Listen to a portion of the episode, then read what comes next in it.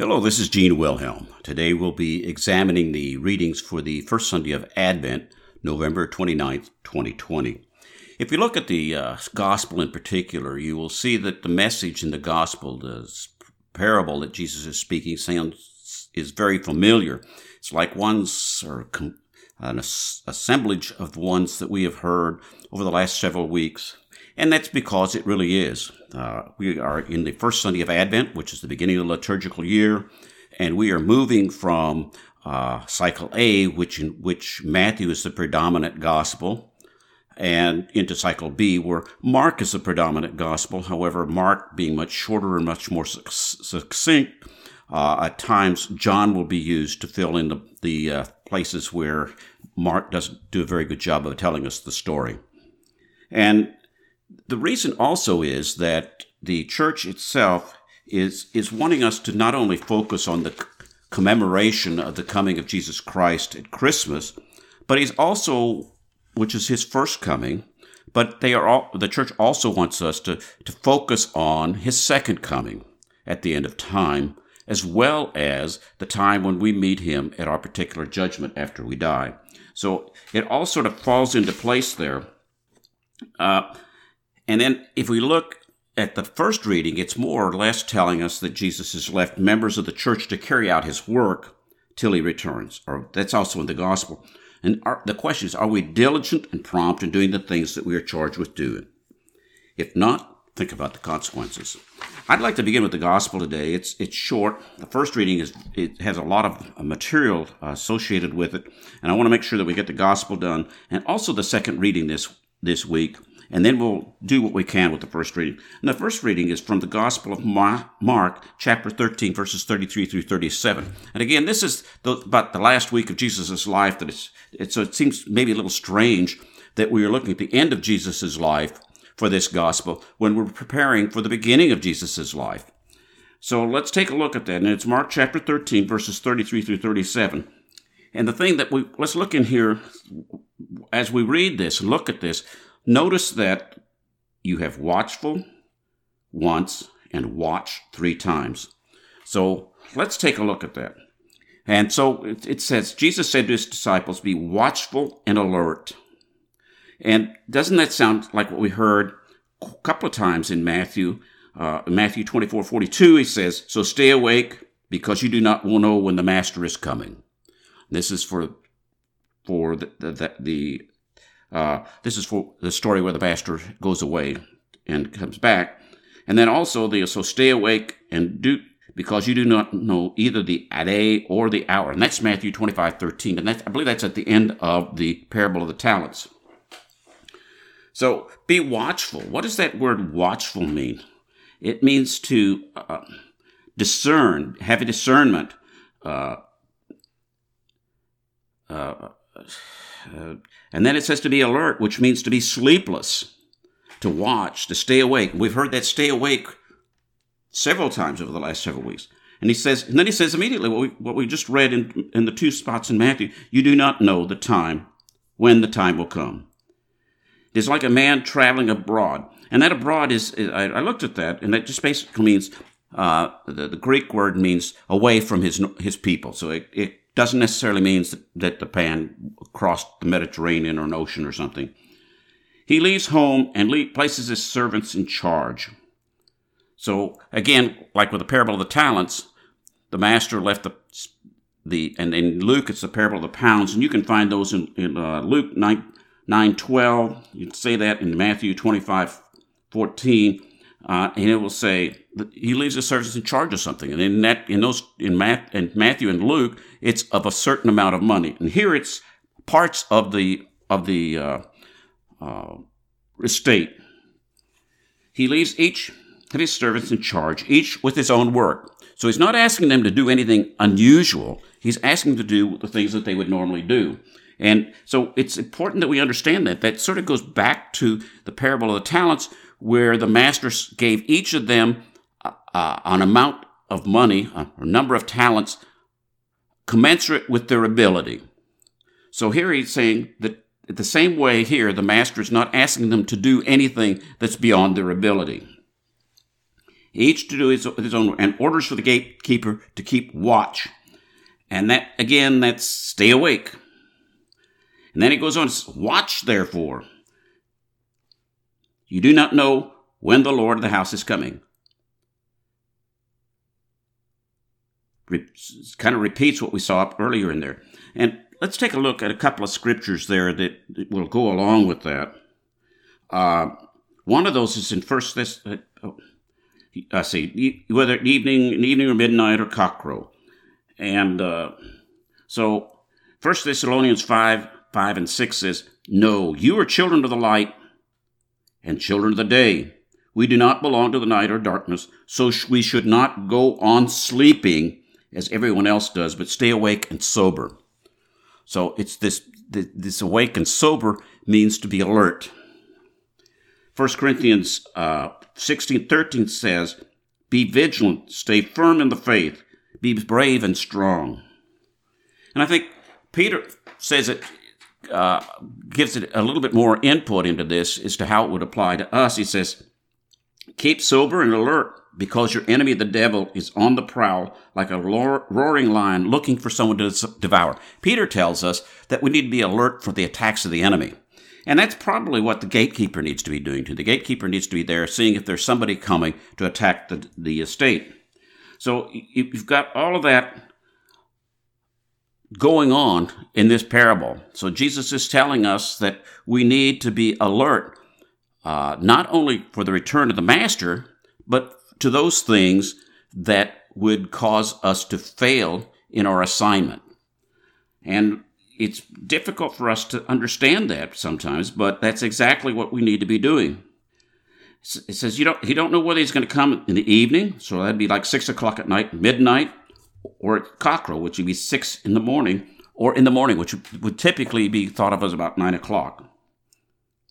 May he not come to you and find you sleeping. What I say to you all is watch. Now let's take a look again at another scripture here, and this is in um, whoops, I don't know where it is, so we'll skip that for right now. Oh, it's Luke 38, 12, 38 to 40. It, it says, it, this the same thing. It's saying the same thing. may come in the second watch or the third watch, but blessed are those servants he finds ready. You may be quite sure of this, that if the household were known at what time the burglar would come, he would not have let anyone break through the wall of the house. You too must be stand ready, because the Son of Man is coming at an hour you do not expect.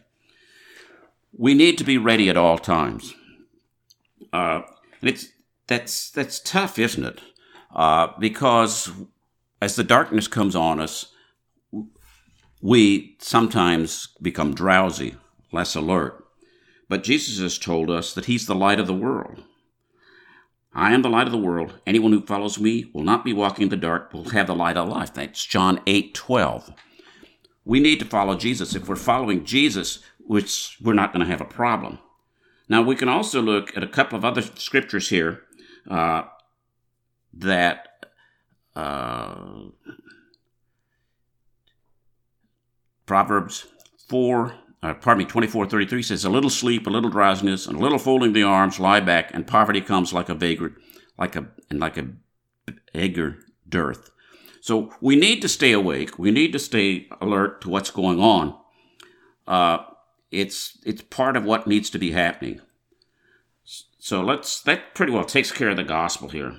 Uh, again, another thing here, let's, let's look at John, or pardon me, Matthew 5, uh, verses uh, 6 and 7, and somehow I don't have that, but that's the one where Jesus says that we are children of the light. He says we're the salt of the earth. You don't put the light under the bushel basket. You put it out where everybody can see. So let your light shine. Do your good works. let your light shine so that all can see the light. And then in that case, what we are doing, we are doing what 1 Corinthians or 2 Corinthians 3.17 says. It says, it's talking about, and I use this scripture frequently. Now, this Lord is the Spirit, and where the Spirit of the Lord is, there is freedom. And all of us, with our unveiled faces, like mirrors reflecting the glory of God, are to be transformed into the image that we reflect in brighter and brighter glory. This is the working of the Lord, who is Spirit. our light is supposed to come from Jesus. We're supposed to reflect that light. So our light, if Jesus is our light, perhaps we are the light that keeps others seeing what's going on and they don't fall into the darkness. So with that, let's look at the the uh, uh, second reading, which is 1 Corinthians chapter 1, verses 3 through 9. It says, Grace to you and peace from God our Father and our, the Lord Jesus Christ. And then he says, I give thanks to my God always on your account. Now that's an interesting thing to say, isn't it?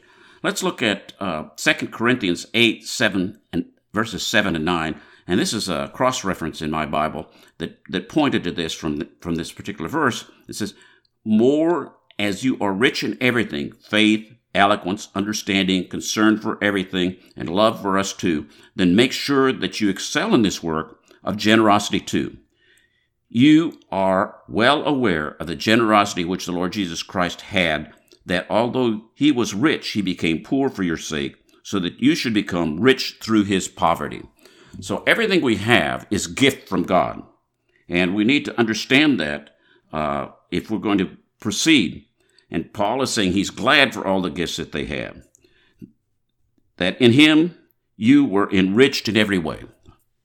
God's given them everything with all discourse and knowledge, as the testimony of Christ was confirmed to Christ was confirmed in you, so that you are lacking not not lacking in any spiritual gift.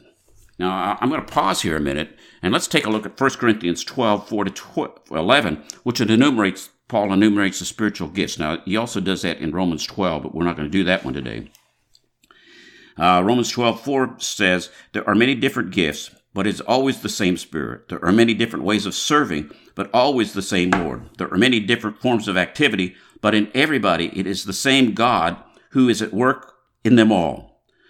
The particular manifestation of the Spirit granted to each one is to be used for the general good. Notice that, the, for the general good, not for myself, but for others. To the one who is given from the Spirit the gift of utterance, expressing wisdom. To another, the gift of uh, ex- utterance, expressing knowledge in accordance with the same Spirit. To another, faith from the same Spirit. To another, the gifts of healing through the same, this one Spirit. To another, the working of miracles to another prophecy, to another the power of distinguishing spirits, to one the gift of different tongues, and to another the interpretation of tongues. But at work in all these is one and the same Spirit, distributing them that at uh, at will to each individual. Going back to the gospel again, when the Spirit comes and gives us the gifts, the spiritual gifts, the, the charisms of the Spirit, He gives them different to everyone. So if in in other places he, paul talks about the gift of administration and some other things so whatever you're doing for god if you're doing it in a way that uh, is for other people it doesn't make any difference what your gift is or what it is that you're doing no one is better or less than the other we need all of the things he tells us that it's the, the lesser parts of the body that are the most important the ones that are less presentable that we we don't like to even talk about so you need to, we need to understand that and go from there. Now, do, do you know what your gifts are? Do you know what gifts God has given you? And you might want to take a, t- a few minutes this week and think about that because God has given us each gifts. And maybe for some of you, the gift is that you're able to speak to other people and minister to them when they're needing someone to talk to. To another, you might be someone who helps uh, with finances. To another, you might be someone that has the gift of in, of uh, intercessory prayer. For another, you might be able to speak a word that seems to the other person that it comes from God. And so, just understand that you have your gifts, and you need to be using those. And God will ask you on the last day when He comes to give an account for how you've used those gifts. Now, the, thing that comes down here, He will keep you firm to the end, irreproachable to the day of our Lord Jesus Christ. So God isn't trying to catch us. He's not setting up a situation where we can be caught for not doing what He expected us to do. Go back to the parable of the talents again. The two first, the first two people, with the person who got the five talents and the person who got the two talents, they did what they were supposed to do. It was the person with the one talent who doubted his ability. He didn't think that the master had given him something he could handle and that there, there, weren't available to him the things that he needed to be able to make at least one more talent. That's what God is telling us here. God is faithful, it says. God is faithful. Do you know what that means? What does it mean that he's faithful? It means that he's trustworthy. It, it means that he is faithful to us. He he's, gives us what we need. He's not out there to hurt us, he's out there to help us. And by him you were called to fellowship with his Son, Jesus Christ our Lord. So the, this first reading goes along a little bit with the gospel. Now let's look at the first reading, which at, a, at first glance seems like a stretch until we try to put it all together. Now, it begins out, this is from Isaiah 63, and it's various verses and pieces of verses through Isaiah 64, verse 7. So, you, Lord, are our Father. Now, the word Father here is, is a Hebrew word, it's Ab. Remember, Jesus said, or as Paul talked about, calling the, the, the, how you know that you're sons is that you can say Abba, Father, when praying to God. Now, Abba was the is the daddy or the dada, whereas Ab is the formal using of it. And you you have to understand what that means it, to to the Hebrew people. If you go back to Deuteronomy 131, which is the beginning of Deuteronomy, which is the second recounting of the Exodus. 131 says, You have seen him in the desert too, speaking of, of God. Yahweh your God continued to support you as a man supports his son along all along the road you followed until you arrived here. So the, right there at that point in time, uh, as they're getting ready to, to, to go across the, the Jordan. Now, they also heard that in Isaiah 43 14 earlier, do not be afraid, Jacob, you worm. You little handful of Israel, I shall help you, declares the Lord. Your Redeemer is the Holy One of Israel. So it says, he says here in 63, our Redeemer, you remain our name forever. That Redeemer uh, is the Goel, which, according to Levirate law, was that the nearest relative could go in and redeem the property and the or the person who was in slavery. That was their right. So you, you need to understand that when he talks about that, it's talking about someone who is a close relationship, has a close is a close relative, who is the redeemer, who goes out and takes them out of hawk, get goes to the pawn shop and redeems what was pawn Uh, so also in Isaiah 43 1, Isaiah says, And now, thus says Yahweh, He created you, Jacob, who formed you, Israel. Remember, Israel is the name for the nation. Do not be afraid, for I have redeemed you. I have called you by your name. You are mine. God wants to have this close relationship with us. It is on his part. The question is, is it a close relationship on our part?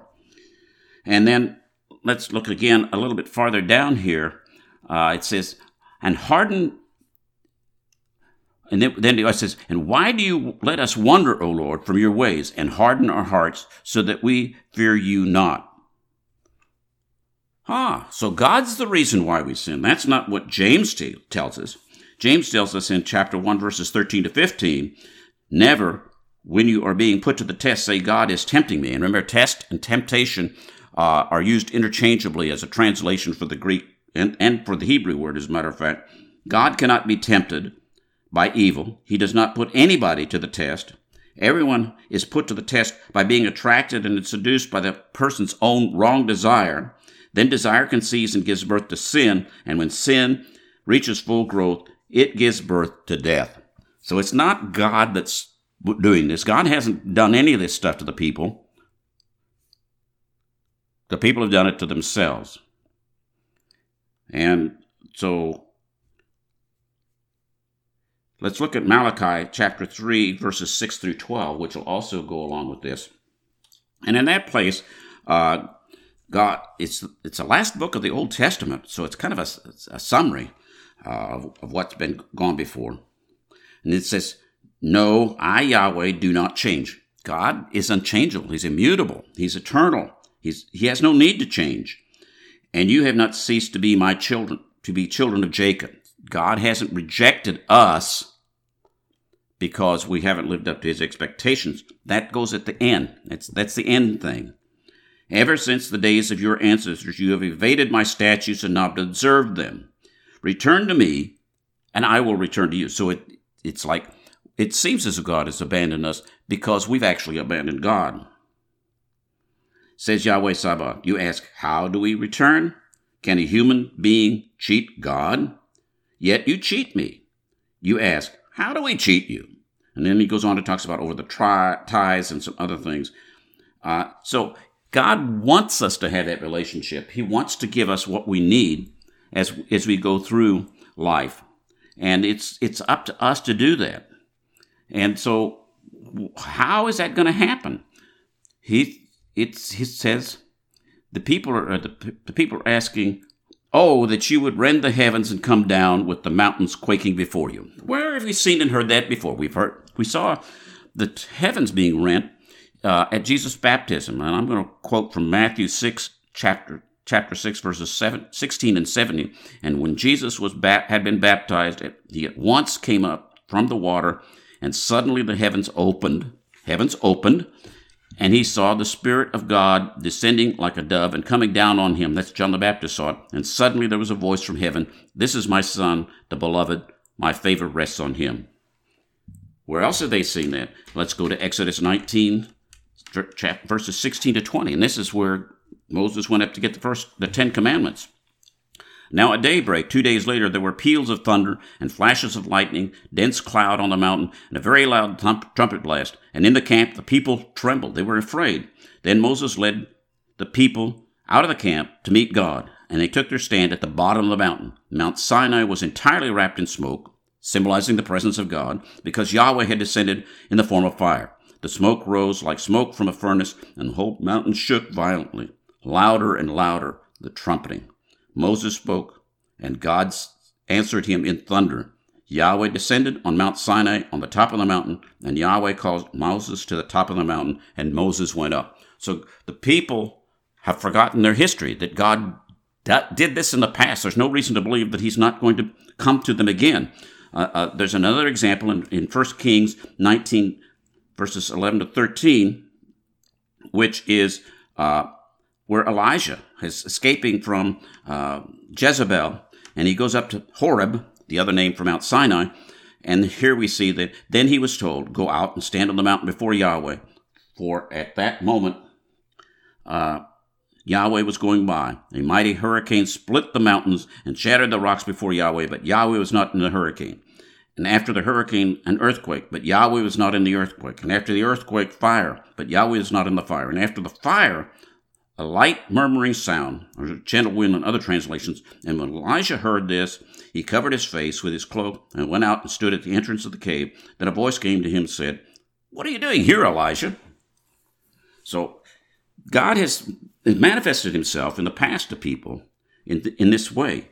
And then also in Psalm 144, verses 5 and 6, Yahweh, part the heavens, come down and touch the mountains, make them smoke, shatter them with continuous lightning flashes, rout them with a volley of your arrows. So, are you, do you do you understand what God is doing in your life? Are you waiting for some splendid, spectacular uh, manifestation of God in your life? Or are you looking for God in the little things, in like the gentle murmuring, the gentle breeze? God doesn't always come to us in, in the spectacular. He's there with us every day, and we have to see Him in our everyday lives. And if we don't do that, we're going to miss God altogether. And it's important that we do that. Uh, but we have to understand uh, no ears ever heard, I no eye ever seen any God but you doing such great deeds for those who wait for him. Do you believe that? I do. Would that you would meet us doing right. Ha! on the, not only on the last day would it be that God meet us doing right, but every day of our lives, that you were mindful of our ways, keeping an eye on us. Behold, you are angry and we are sinful. Remember that people, all of us have become like unpeople unclean people. All our good deeds like polluted rags. And Paul talks about that in Philippians when he talks about uh, uh, that all of his uh, all of his past life was just totally worthless because he wasn't doing it in the right order.